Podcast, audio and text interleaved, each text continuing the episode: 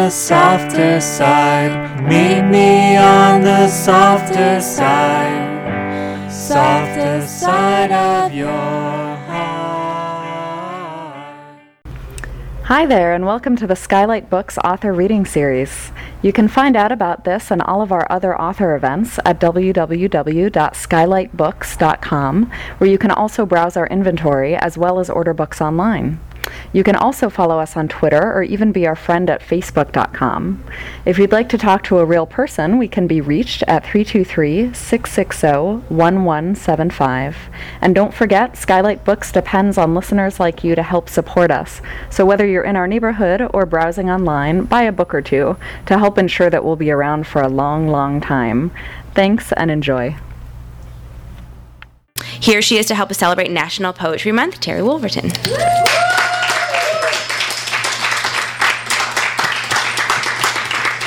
Thank you so much for being here with us this afternoon. Um, you're going to get to hear the work of 10 poets uh, today who collectively come together every Saturday as poets at work. Um, but all are accomplished and have big, vast, wide poetry lives um, outside of Saturday mornings also. Um, and part of those lives include uh, the production of books for some people. So we have two books from Kim Dower. Uh, both Air Kissing on Mars and Slice of Moon. We have The Silence of Doorways from Sharon Venezio. And we have My Name on Top of Yours by Yvonne M. Estrada. Um, and I like that our bookshelf keeps getting fatter. Um, so that's good. And uh, they even they have a poetry book of mine up here, too. Um, it's National Poetry Month, so I want to encourage you to uh, enjoy some poetry, read some poetry, buy some poetry, um, and to support Skylight Books. Uh, this is really, this bookstore is a treasure. It's uh, an increasingly rare phenomenon that uh, independent bookstores are able to thrive and support local authors, and, and Skylight really does this. So um, try not to go home today without spending a little money if you can. Um, you're going to hear poems in lots of different styles with lots of different strategies.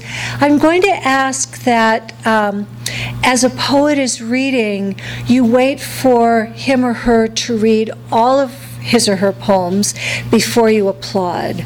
Um, poets are like many other people are kind of insecure. So you know if I, am likely to think oh they really clapped a lot for the one before but they didn't clap for this one. And it just it just messes with your mind. So um, each poet has a set of a few poems and when they're done you'll know and then you can um, celebrate them. All right without further ado our first reader.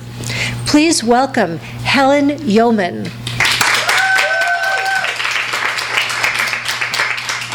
Great. I haven't even done anything yet. oh, I think this is the, the one level. Hi, thank you all so much for being here today um, to celebrate poetry or National Poetry Month. I have a few selections that I'm going to be reading for you. Um, the first piece, let's see if, okay, everybody can hear. All right. The first piece um, that I wrote is a ghazal. For those of you who aren't familiar with that particular form, I believe it's an ancient Persian form, excellent, that is um, couplets that can stand alone. Um, or correlate, but basically each couplet should be able to stand on its own. The last word of the second line in each stanza must be the same and each line must contain the same number of syllables. You can choose how many. So I went with 15. So this uh, this ghazal I wrote in October of last year, just to put it in some context. And for those of you who may not have gotten to this part in U.S. history yet, um, Congress has 535 members. Just so you know, it'll be coming up later. Okay, excellent. So for our younger. Um, Americans out there. All right. Dry spell. My writing pen ran out of ink. I've yet to buy a refill. With autumn's arrival, sunlight shrinks. Spring will bring a refill. Tomorrow I turn 37. Will this be the year I. My flesh and I are finally synced, seeking hot mail refill. I'm teaching kids about the 80s and Ethiopia. The buzzard looms where the huddled child stinks. Both wait for refill. The LA River strolls past my place, three more months till it runs. Sea of concrete's impossible to drink, even post refill. Before furloughs, non essentials launched a rocket into space. We, the people on Brink, need 535 refills. Tonight at work, I was asked to FedEx a condom. Just one. I've been cured of writer's block, I think, by a latex refill. Now that leaky pipes are fixed, my barren closet needs new clothes. 37 Helen can shop for those, and more ink refills.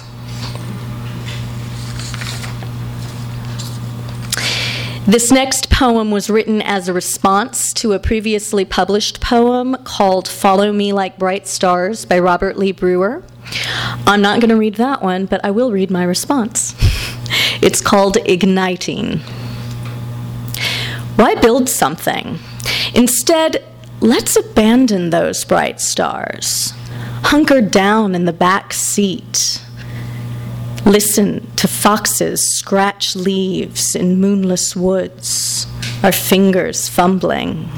Hungry, let's shed clothes, find the river, brush the mountain, flicker and spark like fireflies.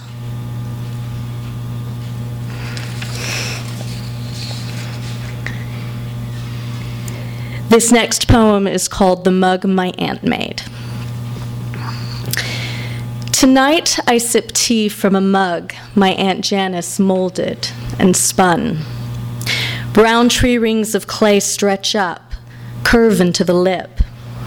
Below, waves of sky blue melt into olive as if hugging the mountain range at whose feet my aunt built her house with her lover. Further down, colors blend purple, rose, indigo, sienna streaking across the bottom like the painted desert.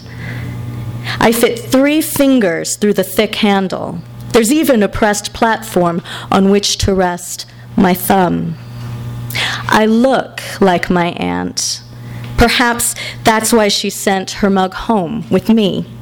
Maybe it's because we both dream in Italian, recite our prayers through art.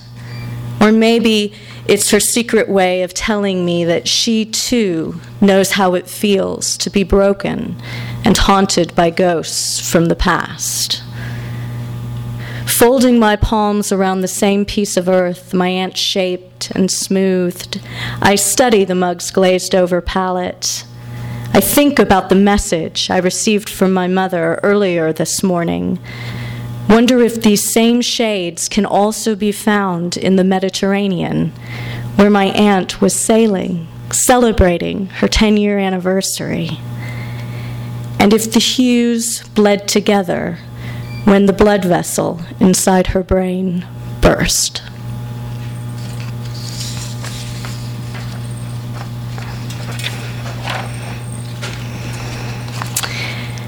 And my final poem today is a haiku that I wrote at the beginning of the new year. Another new year, time to die and rise again, shake off the ashes. Thank you all so much.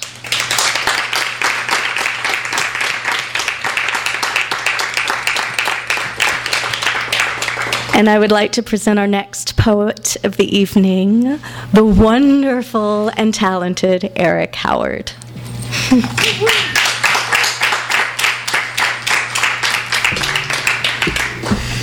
Thank you, Helen. Uh, Well, speaking of, you mentioned age and all that, and I was thinking, oh, I'm so old. I remember when this was, this place was Chatterton's, and I'm so old, and I'm so old. and then, you know, because I was also thinking the poem I'm about to read, which is goes back a ways, um, to.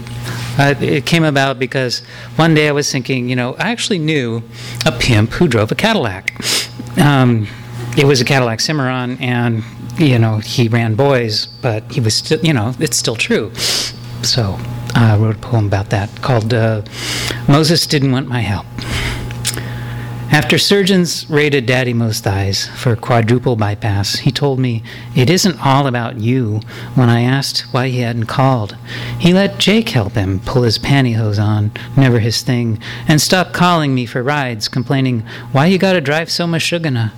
Before he died, he'd cruise his Cadillac Cimarron out to Santa Monica to watch the sunset into the ocean between him and a promised land of bars with go go boys.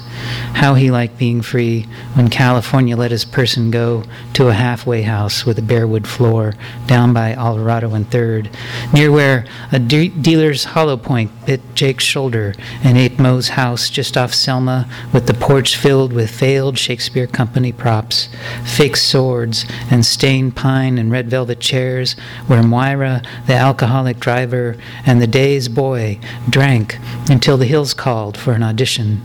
Mo drew my naked feet, and Jake yelled back at the people's court, The rat bastard, the greasy rat bastard. I asked them the most for Henry IV. Falstaff sweats to death, Jack would mock Fat Mo, and lards the lean earth as he walks along. I laughed at Daddy Mo. I pitied him. And uh, another nostalgia poem. Um, this one has some uh, a word bolgia, which is from Dante's Inferno, the terraces of hell, the ring terraces of hell, and it has a little Latin in it too, which is just Latin for goodbye. Um, so it's to um, this house I owned in Silver Lake was on uh, a terraced lot with lots of different levels, um, steep hill, um, and I talked to the house in the poem. It's called "To the Terrace House." It was good to see your guts knocked out. Enough to, fill, enough to fill six truck containers and a new house rise from your frame after selling your aluminum sided, earthquake crooked fugliness. I regret kicking everyone out of you the drunk punk and the lame director, the wannabe PA who slept in your shed, drummer girl, a crackhead, a family, and finally me. Your cracks in which silverfish, ants, and roaches trafficked are gone like the black widow that charged out between my eyeballs as I wrenched your drain. No more crawlies with countless knees that wave like misfit mohawks still live in you to complicate the porn shoot, 500 bucks for your bills, where I learned the proper rolling of extension cords. Goodbye, shed that no band played in, soundproof too late to get drummer girl back. I am grateful for your coffee pot and happy pills. Work by 8:30, boss says Saturday too. 3 million words by greasy Thanksgiving's greasy duck. I cooked for her just once. I respect your 70 shag carpet that my demented cat used as a toilet. Thank you, overflowing toilets, retaining walls that didn't, and water heater that puked to death and curled the floor. Goodbye, surrealist bathroom and refrigerator, and Sor Juana Inés de la Cruz, the hunchback iguana, raised on burritos and diet Sprite. For your mortgage, I taught English 96 at the local CC, more students than chairs the first night. Bless my evaluators, bourbon breath.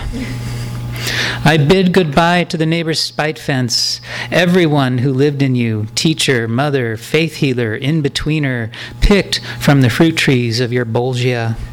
Goodbye, smoking air conditioner, unplumbed doors, and untrue floors, houseplants dying in galvanized buckets, and 436,000 escrow fuckets. I miss Roger, Sticky Nicky, and Chuckles, who came to collect from the psycho Satanist Playboy model Severina, who was already gone after getting high in the bathtub. The bullet hole I put in your kitchen wall is gone. I washed away the red paint dye and dog hair pentacle from your broken gate. From the chair on your porch, I contemplated the snow tire on a wheel that bounded through the glass door and thumped twice, studs ripping carpet, before going through a window and down the hill. A burglar took a boombox through that window after it was fixed. Goodbye, your bedroom. The drummer girl didn't come back to till morning when I left for work and she cranked hooker with a penis. Ave atque vale, Halloween party I threw to let her go with. Waking up alone on the couch, doors open, various vomits. Goodbye, 300 yard restraining order, circle you and me both. I'll let go of the hundred drunk attempts to have that sex again with someone else. Bless the notches in the shotgun choke. I pressed above my Adam's apple, brain out of After a shiver, one, I'd cause more pain. She said I loved you more than her. She was love, you were duty. I failed both, and that picture of her in my sweatshirt, drumming in the album with mostly empty pages, by setting it on fire and watching it turn black, curl cancerous smoke below your grapefruit tree. I'll let follow I'll let fall those 50, 50 pound bags of gravel I shouldered down every step to the last level when the sun flexed like a drum, like a heart attack. Thank you very much.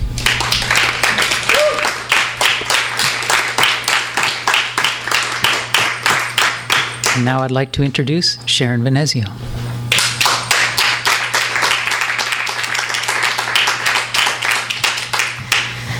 Hi, everyone. Thank you for coming out to Skylight today. Thank you, Eric. Um, as I was looking through the some some of my newer poems that um, when I was deciding what I wanted to read today, I noticed the word shadow and the word ghost appeared in almost every one of those poems. And this theme seemed to be popping up about the tangible and the intangible merging and how our emotions settle into our bodies and how that affects our bodies and vice versa. So there might be some of that and some of those words in these poems. I'm going to start, though, with a poem from my book. This is about a psychology class that I took as an undergraduate. Psychology 402 Brain and Behavior. When I discover I have to dissect a sheep's brain, I go down the hall to animal behavior and plead my case, but it's too late. I'll have to pry my way through the four ventricles, push pins through gray matter, and breathe formaldehyde through a useless white mask. I hold the brain in my awful hands, make an incision at the base of the cerebellum, place a red pin in the pineal gland, a green pin in the amygdala. Here's where it feels joy. Here's where it feels fear. Here's where it remembers the beautiful dying stars. So I'm going to move on to some newer poems. This next one is called Extinction. It's a kind of a quick poem. Every season, flocks of hunters raise their rifle to the sky. No mercy in a bird's wing, no mercy in the wild. Forget the whooping crane on its first migration. Forget the blazed air where you and I stood, watched them rise from their shadows. Mercy the bullet, mercy the sky. Forget them, forget you. Let's say the last spark of yes was dusted away. Let's say I was the rifle, you the crane. Let's say it never happened.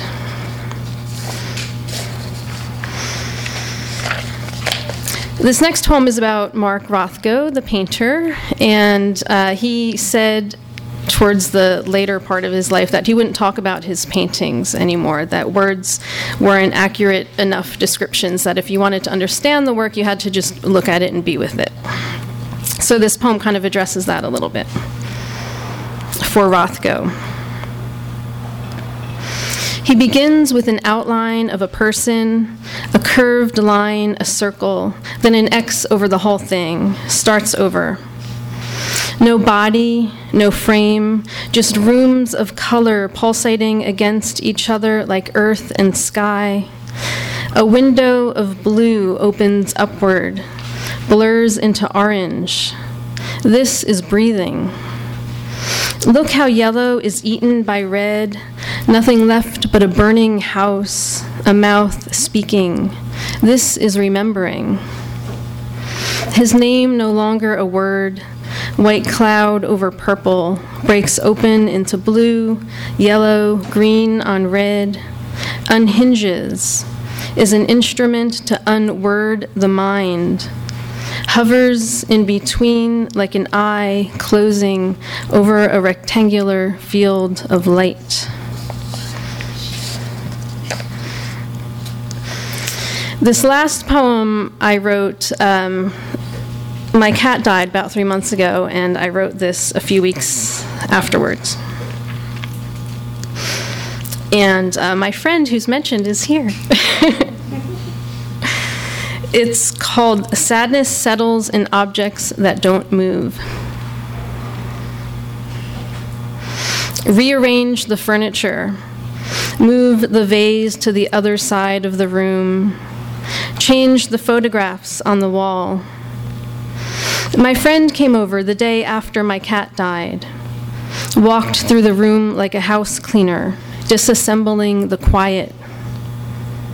Each arrangement, a new life. She said, Objects have shadows, like an image burned into paper during exposure. If you stand still long enough, crows will gather in your hair.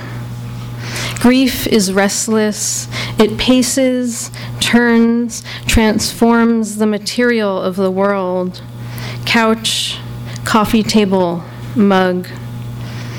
I praise these ghosts and shadows, as true as skin and bone, as true as a stone turned into sand, turned into ocean. Thank you, everyone.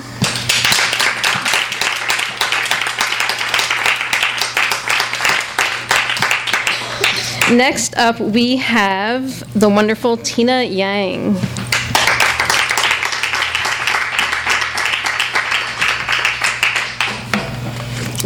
Hi, everyone, on this beautiful spring April afternoon in Skylight Books. I am very, very honored to be here as part of Writers at Work. Thank you, Skylight. Thank you, Terry, and Writers at Work. Um, do I tilt this a bit without breaking it? Okay.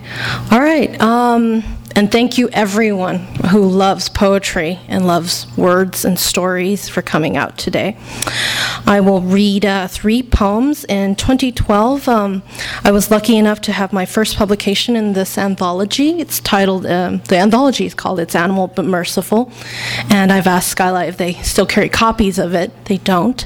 So if you like my poem and want to buy it, please go online.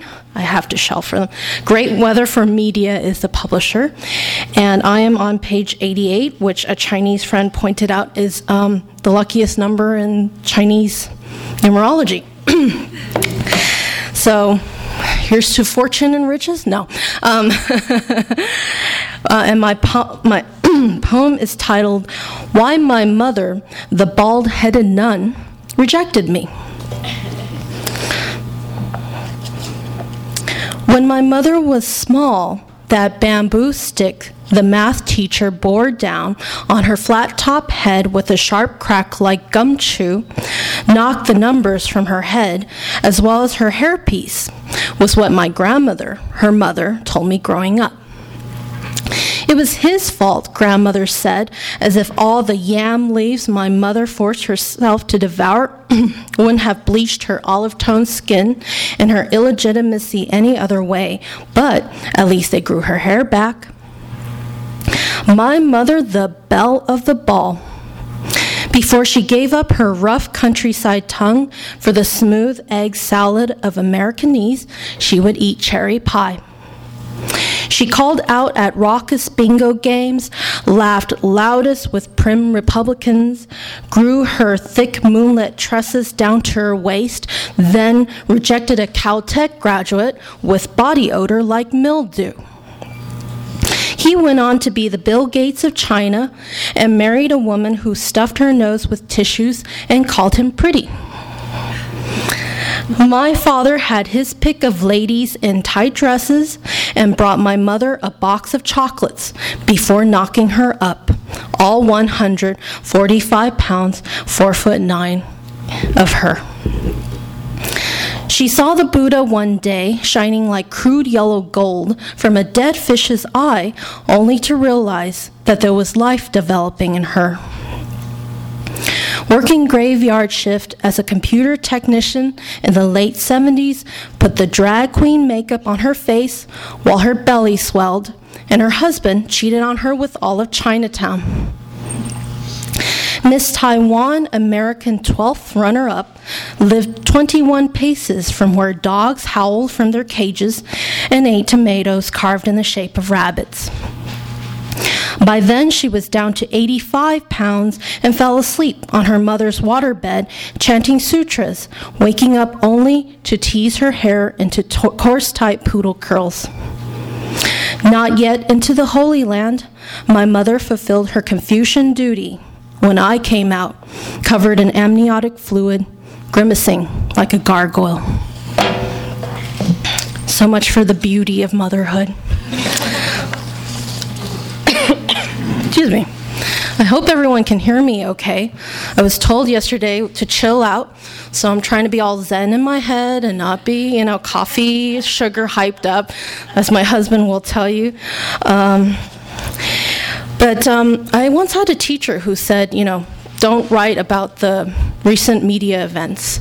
So this was my first attempt to write about a famous, you know, bloody event in the news without being too, you know, emotional, and it's titled Conveyor Belt.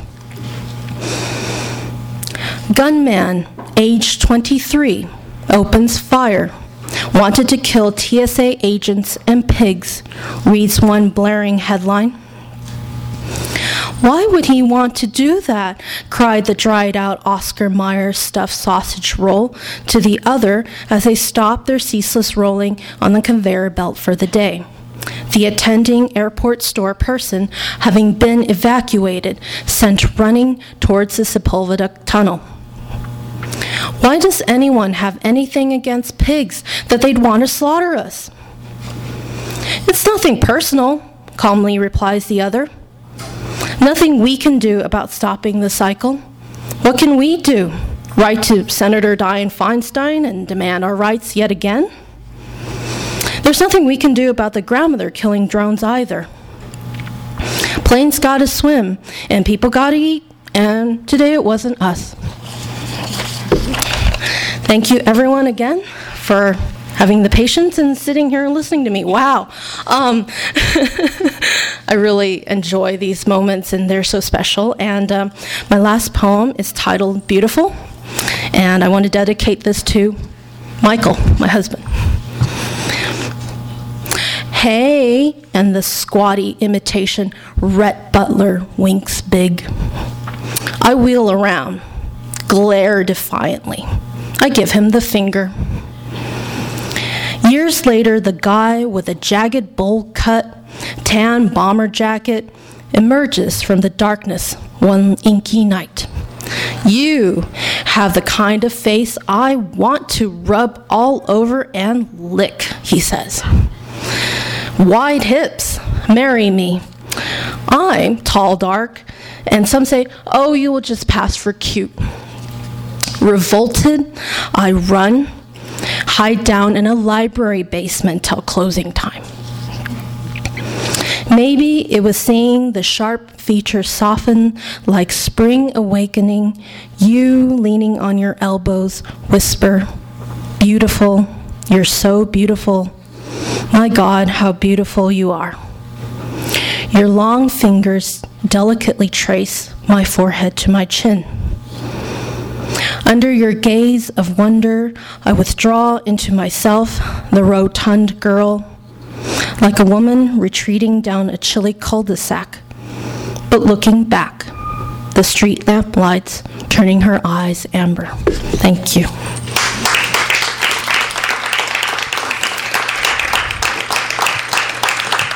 And now it is my privilege to introduce my dear friend Dylan Gailey.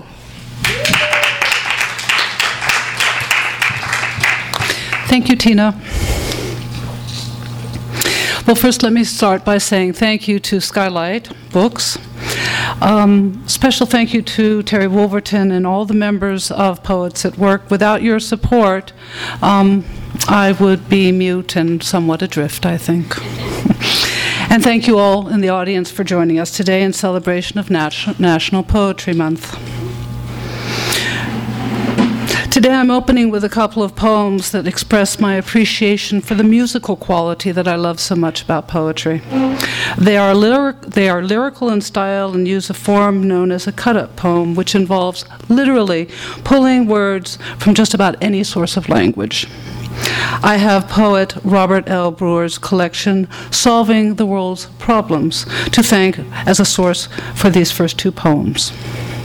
At the end of the first poem, titled Naked, I used the word ferrule, which in the Latin refers to a metal ring or bracelet. Naked. Ravens praise our ache, to make promising our fumblings before the sun scatters fire and the moon's motives melt into a new awareness. We ask why stars fall. We curse because it is the end at which we find ourselves, naked, wearing nothing save a ferrule of bells.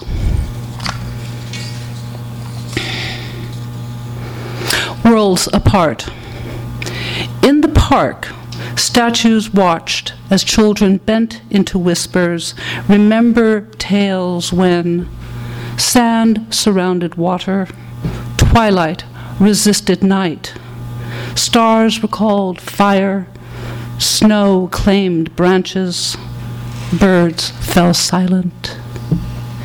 In the city, God stood bending into darkness, voice rattled as wanting feigned love, hand crushed skin, summer dropped copper, guns scattered laughter, death sentenced sky.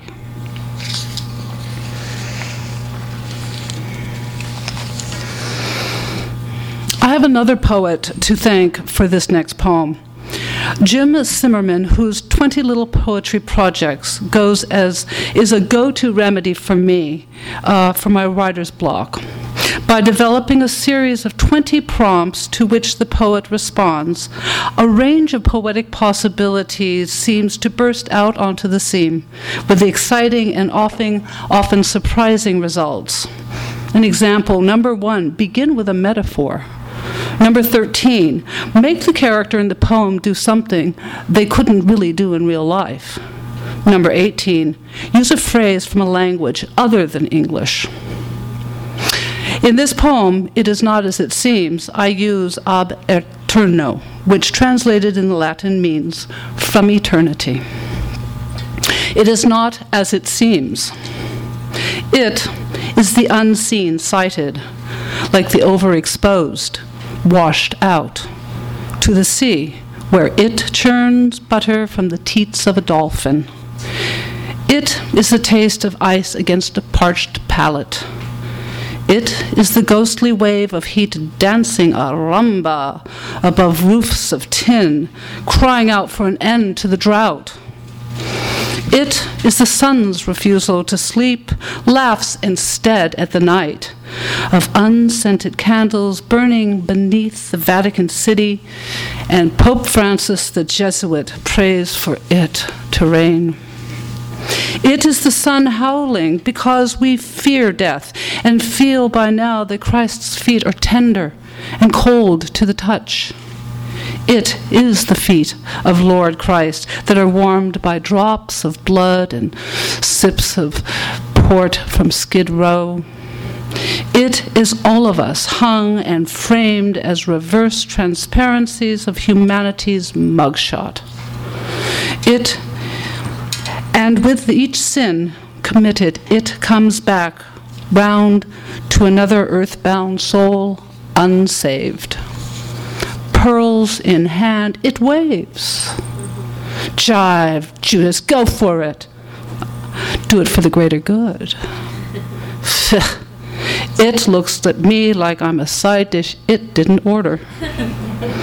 Meanwhile, the anguished waiter wept in its shadows, hidden underneath the strained ribs of a blue parasol shade. Patrons whisper, It is a woman for whom he weeps. I am wide eyed, and it wouldn't hurt her. In time, it will not matter. So there it is. And here we are, out in the open air, lingering, all mass, no ether, no rising above it, ab eterno. It is alluring how the sun, moon, and sometimes Venus, our creators, cast us out to the streets, throwing us up against our concrete existence. Yet there it is, in black and white, then gone again with only an echo of laughter remaining. Thank you very much.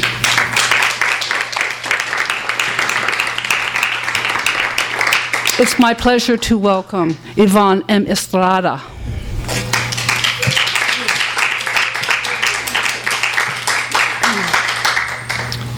Thank you. Is this working?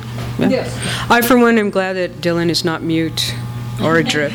that was great. Um, thank you for coming. Thank you for moving the microphone. and I will be reading four poems today. The first one is called Being Taught. The dead, he says, are the ones that are lucky.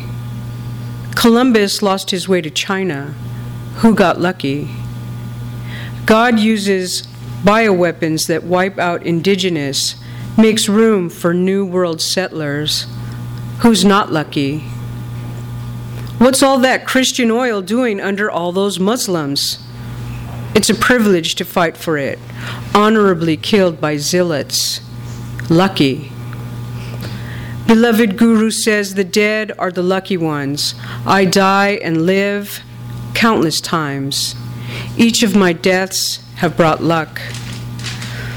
Blankets infected with smallpox, Hiroshima, 9 11, Columbine, Newtown, our cruelest illusions, our luck.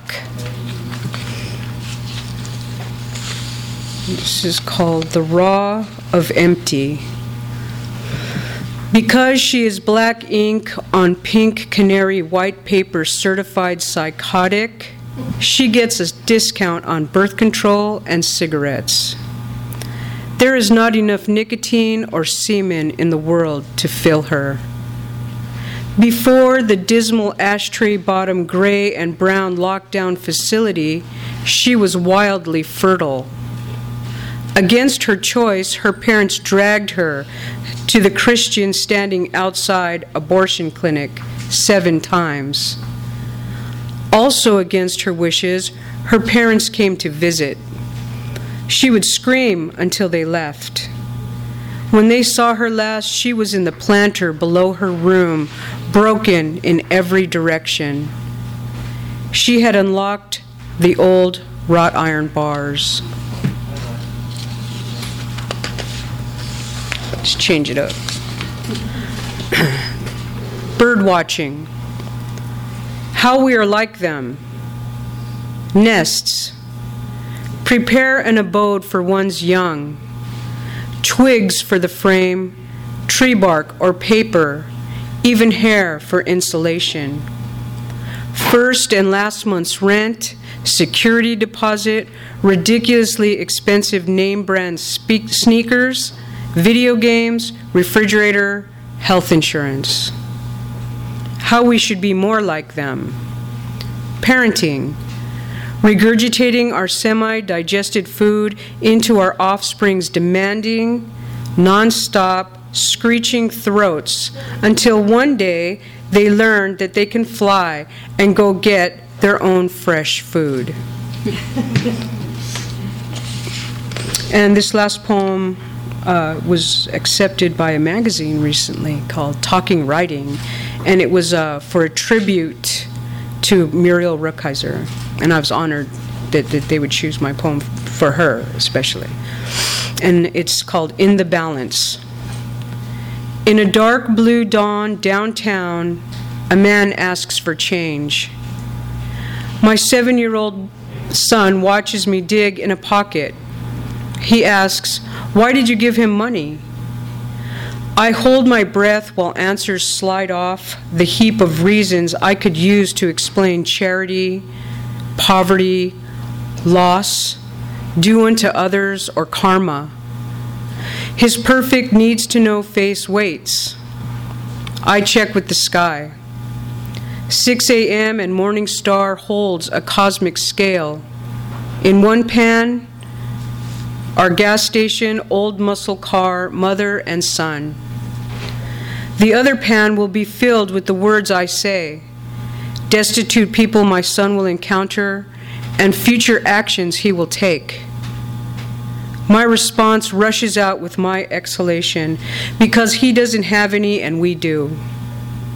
He nods like a monk, absorbs the weight of this. I watch him change his young heart expands, and his world levels out for a time. Thank you.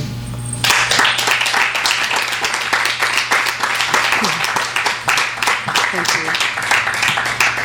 And now I would like to introduce to you the one and only Kay Sundstrom.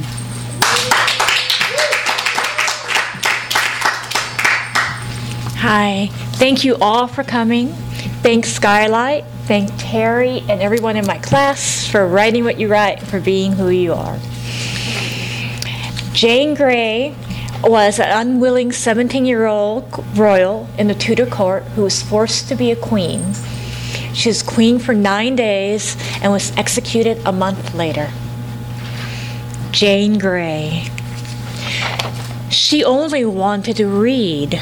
She bit off words, specks of pepper, pomegranate seeds, and juniper berries to purge the litany of Father, oh Father. Instead, she was pricked, prodded, stubborn filly, slapped and jabbed with needles spiteful as a court lady's wit. Not unusual. When she laughed or sewed, danced or spoke, God's stature and grace stiffened her spine. Her tongue, a lead bird in her mouth, singing, Yes, Father, who art me on the throne. A drone of honey threaded with hemlock.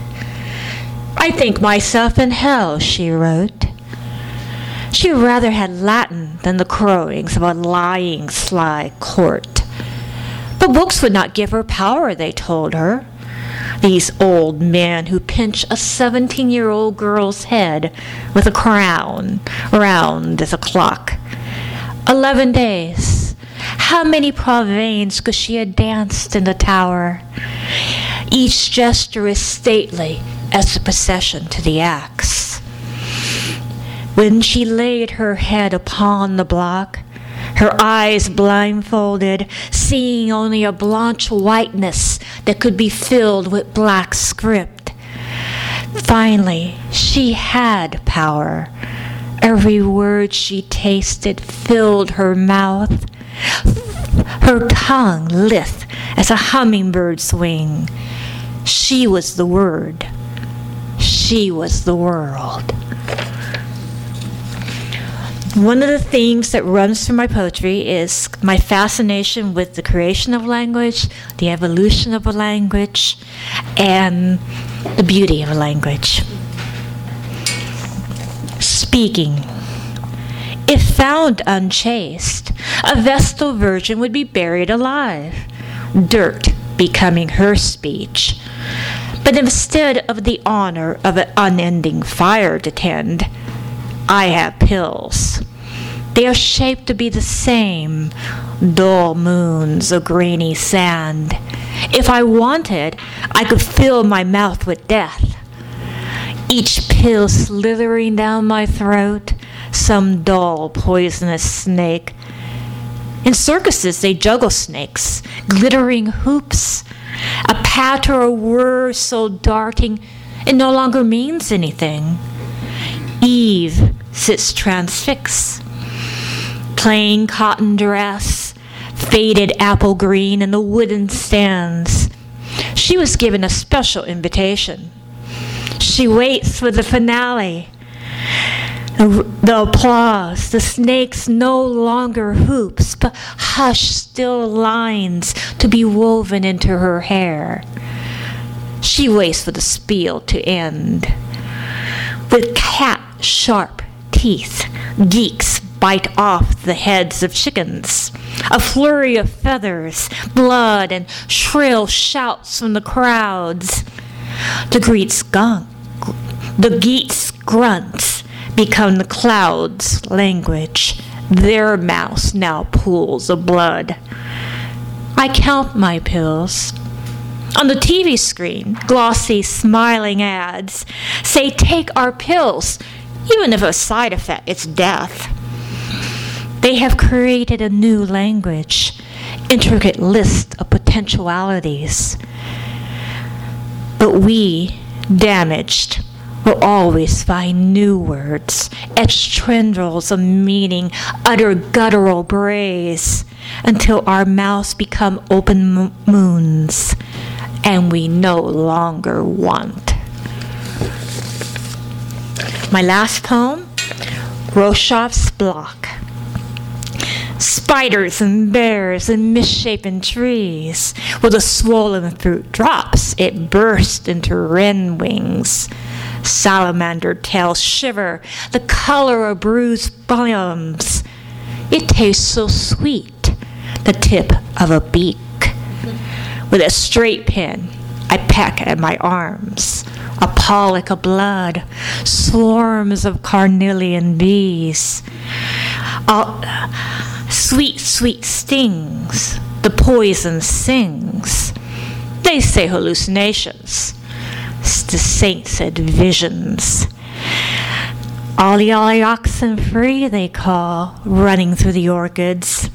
The evening air loosening, a grace note of despair. There once was an apple, and it was bitten. Poor thing, all hell broke loose. Tell me what you see, he asked. White, I say.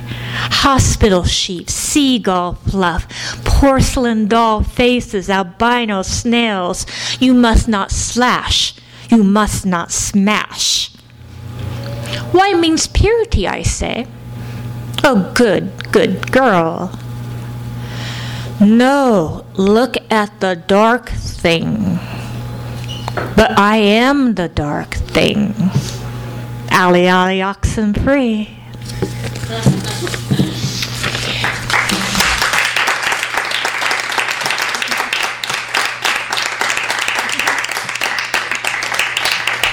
Thank you. And I'm very happy to introduce our next poet, the talented Brett Guitar Hofer.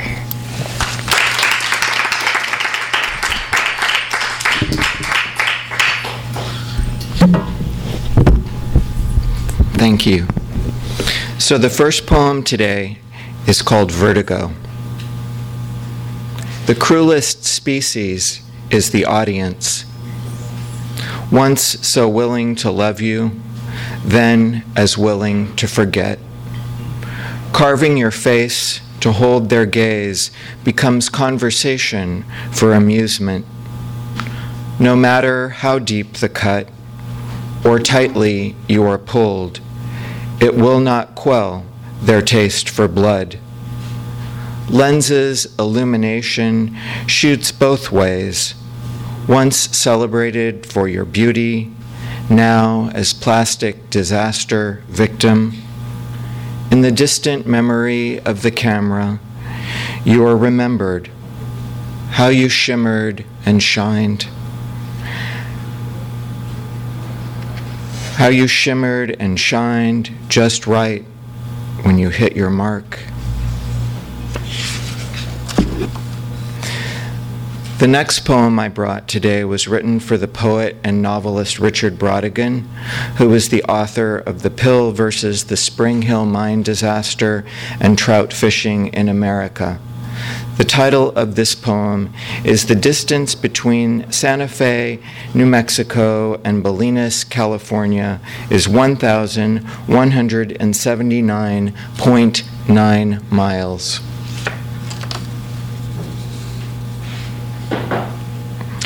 I read a poem of yours today about watching a beautiful girl cooking bacon in Santa Fe. I am guessing you might have had sex or or perhaps were already in love, maybe on the road to falling in love. There's no solid evidence of this in the poem, but it is morning and you are watching a beautiful girl in Santa Fe cooking bacon. Those seem like cute those seem like clues to me, signposts, if you will, on the road to another book cover with a woman you were in love with on it, immortalized until, of course, your heart is broken, or you fall out of love, or write another book. I have had the book, I have had this book on this day for over 30 years. You are on the cover alone, not with one of your girlfriends. Your hair is touching your shoulders. This fact concerns me. Not the hair, but the fact that you are alone on the cover, although in hindsight, a shorter haircut might have been a better choice. But it was 1976, and the world was adrift with bad haircuts. It was when books like yours, real book sized books, although paper bound, were $2.95 plus tax. In this book, the pages have turned the color of weak, lukewarm tea that might have been sipped and set aside during a case of the flu, small black words floating delicately like escaped stray leaves of oolong or jasmine, offering any tea reader worth anything cautionary clues of what was to come. When looking back, it is common to search for clues. I have lived long enough to understand this now, and I do so often. I do not, however, see any clues in this poem. There is nothing to suggest that you would die by your own hand in Bolinas, California, that you would put a gun to your head in front of a large picture window in the living room overlooking the Pacific, that no one would, sorry, over the Pacific, and no one would find your body for over a month. And when they did, it would be a private investigator, not even a friend. This is simply not present in this poem. I am fairly certain on this June afternoon, 24 years later, that I am the only person in the world writing a poem based on these clues other than perhaps a teacher in Japan who changed his name to trout fishing in America. But it is 2:30 in the morning in Japan and he is most likely sleeping or making love to his girlfriend or passing through the automatic silver doors on that last bullet train home before dawn. When I traveled to Japan last year, I had the good fortune to coincide with cherry blossom season, and I was unaware that some of the trees, I believed that they were all going to be pink, but some were actually white. And those trees were called Yoshino cherry trees. And this poem is called Yoshino. I watched spring in Japan coax green from the, from the throats of sinewy bare trees, black architecture. White blossoms, so delicate in their beauty, they seemed to be carved from falling snow. Standing at the window, I thought of you, my dear white dead dog, as blooms taken by the wind scattered and blew away. Thanks for listening.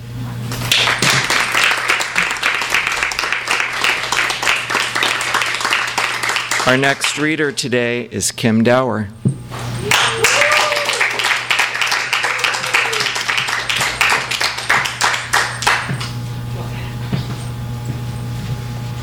Wow, that was beautiful. Everybody.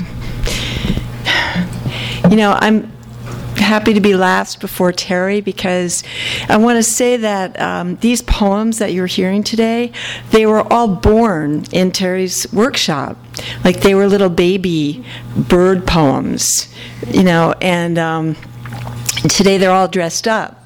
But it's amazing to go every Saturday morning and you you hear these brand new pieces of work and we say what we say and sometimes people listen and sometimes they don't but the poems evolve and then they become grown up poems for the world so um, it's really a nice thing so i'm going to read a poem that i've never read out loud before.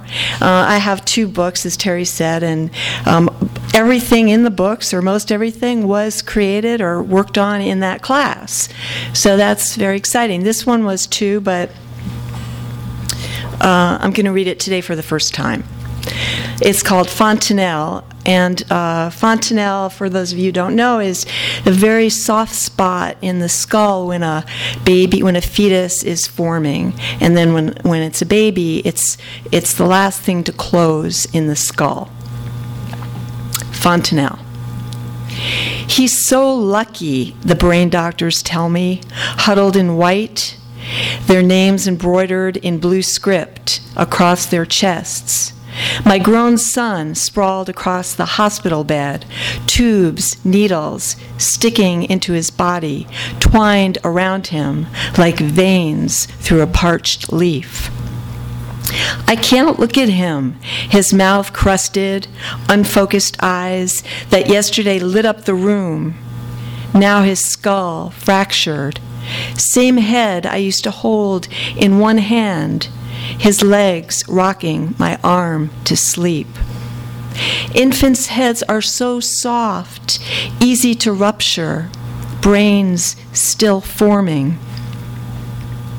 I can't look at him now. His giant hands, filth baked under his nails from scratching the gutter where he fell off the back of a car. Of course, he shouldn't have been sitting on the trunk of a car, but you see, they will do things. They will do things that can hurt, and we have to watch. And when I see him in that bed, hooked up to machines, beeping instructions to the nurse, making noise like garbage trucks on collection day, I have to look away.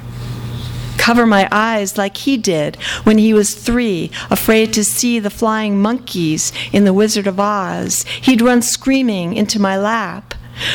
Where is it now, the Emerald City? Where can I get the courage to uncover my eyes, see the blood ooze from his ear, walk over to his bed, whisper, I'm here. It'll be okay. You're lucky, the doctors say. But all I can think is what if it hadn't gone this way? Luck, the slippery slope of miracles, unpredictable, fragile as a fontanelle soft luck running out from the moment we're born. There you go. He's good now. He's fine. So I could not read that poem until we knew that he was. But you know, he gets stupid haircuts now. But that's about the worst thing that happens. So um, I thought, well, after that, should I read a really funny one or just keep it going really sad? And so um, I didn't know what to read for the second poem, but I'm going to read a poem from Slice of Moon that uh, I also have never read out loud, actually. But um, I think that we all write about our obsessions, the same things over and over and over, just different poems, same obsessions. And we also write about the things we're afraid of. Uh, and one of the things that I'm afraid of is driving on the freeway. And for all my good friends, uh, they know I won't. I don't drive on the freeway, and I'm sick of people saying, "What's wrong with you? Why don't you drive on the freeway?" Um, so And the other thing is, I remember the book I read that made me want to live in LA a million years ago was Play It As It Lays by Joan Didion. And just last week I was in this bookstore and I bought a copy of Play It As It Lays and I'm rereading it now and it's she's got all those great scenes about driving to the desert and I wanted to be grown up like Mariah and drive on the freeway to the desert and I've never done it. In the land of freeways, she takes streets. Because she doesn't like crossing over one lane to another, her foot controlling the gas, gripping the shaky wheel that wants to veer to the right. She doesn't like getting where she's going so fast, unsure how she got there or why. She likes city streets, routes the buses take, or the slow, ratty cars that snake around corners, wipers on by mistake, scraping soot on their old blades, brakes screeching in slow motion. She likes getting lost downtown, an abandoned bridge, street lamps piercing the fog, overfed crows perched above, peering down into her car while she sits at a light that might last till dawn. In the land of freeways, she takes the streets. She may be in a hurry but doesn't want to die. Green signs in her face Hollywood 101, Pasadena, next four exits, right lane only, off ramps, on ramps, billboards for casinos, mountain ranges sneaking up behind her, a faraway Ferris wheel rolling into a cloud. She takes streets because she likes to stop at each light, see a woman push a stroller, small boy's feet sticking out, his big brother lagging behind, lunchbox opened, cheese sandwich stomped by the crossers. Streets may not take her to the desert catch sight of a jackrabbit being born, fully furred, eyes wide open, nor to Big Bear, 7,000 feet up the mountain, meet friendly professionals, breathe clean air, hold a snowball in her thick gloved hands, but streets can take her to the beach. Down the California incline and right up to the sand, where she can bury her feet and wonder who needs freeways? Not her. She's already at the edge. And I'm going to end with a poem. I'm very proud. I have these postcards. But Yvonne and I, there was a contest um, to send a poem in, and the winners are going to have posters made of their poems and uh, in, in storefronts. And it's very exciting. And it's, it's called Poetry in the Windows. I asked them to send me extras. So I'm, I'm going to, we'll hand them out. But you all have to go to the Poetry Walk on Saturday, April 19th at 2 p.m. I have no idea in God's name where this is. Someone's going to have to drive me. I don't take the freeway. But um, the poem that was chosen is from my first book, Air Kissing on Mars, and it's called Green is the New Pink. Happy is the new stupid. Depressed is the new smart. Vodka is the new ice cream. Gelato is the new sex. Sex is the new heroin. Heroin is the new vacation.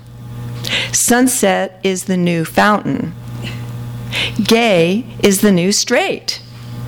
Green is the new pink. Pink is the new black. Death is the new death. So there you go.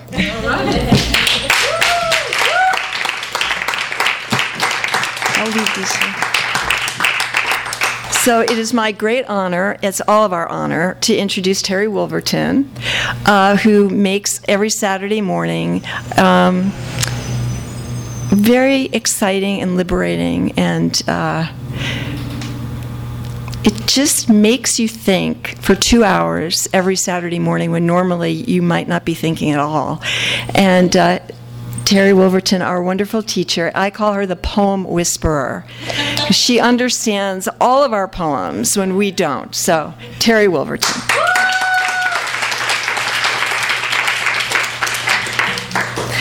Thank you. Hey, hey. Hey, I didn't. See, wow. Um, there, there are a few more of you than when I was last up here. Um, a couple people have talked about Robert Lee Brewer today, um, who wrote a book called Solving the World's Problems. And he did like the most brilliant book marketing ploy of all. He said, I'm going to have a contest. Take any poem in my book and rewrite it, or do anything you want to it, and send it to me, and one of you will win $500. So, um, isn't that great? Because, of course, to work with his poems, you have to buy his book, right? so, um, so I did. And this first poem takes the words from the table of contents of his book. And my poem is titled Origami Portrait. When I was a witch, I buried my dreams between the church and midnight. You learned the poem of me by accident, watching my anatomy. When I was a man eater, you placed apples and tomatoes on my pillow, a small bomb in a pin cushion. I overlooked our silences. When I was the fox, you were scared to follow me into the arboretum. Forest of noises set you running. The last trees listened. When I was Betty, you dared me to go into the city alone. I loved the traffic and the parking lots, the snow days sparking. Always I was becoming and unbecoming, a reflection on the water, a problem to be solved, a modern curse. When I was an Eskimo, I found miracles mirrored in the ice and stars. We were a couple of morning spirits melting cold, bright towers. When I was a totem, I saw the wild eyed world as my fortune cookie. You looked like murder on a someday night. We never ended.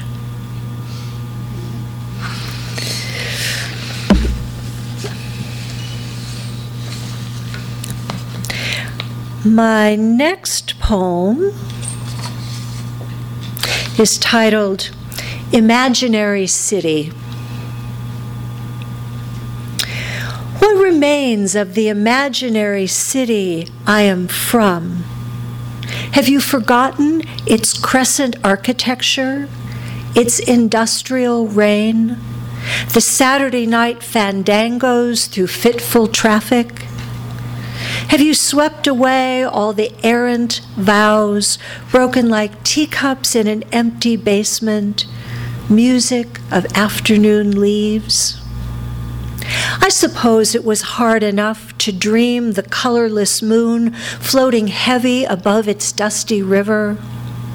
We gathered at water's edge to drink in languorous clouds passing orange in the syrupy sky, to lick softly the last hope from the plate of asking and contemplation.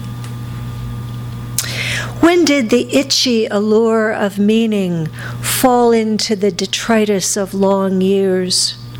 Do you remember I fluttered my frayed finery, threads hung with favorite toys like tiny charms, a dress of breeze and light, flipped my green hat? We were spoons whispering by the stove under a table of sky. And my last poem is Suspended. It's a cold day for the Karma Parade.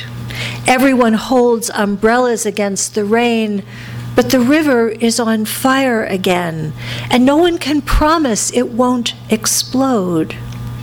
Still, the president is on a giraffe, and people think, what's that guy doing? So we are distracted in our burning world. I'm up on a ladder twirling, a ridiculous girl, hungry for pie and ceremony, devoted to bad jokes. My bed a balloon, a whole city rising in morning light. But at sunset, the desert gathers, drips into my mouth. I can tell the future with my toothaches, but did not predict the long hours of waiting on top of the roof for the wrong parade. The hours are burnt toast, the coffee like rain, and karma keeps flirting with the wrong girl, someone soft, open, big hipped, wide angled, her teeth cracked, her grittier song held back. Thank you.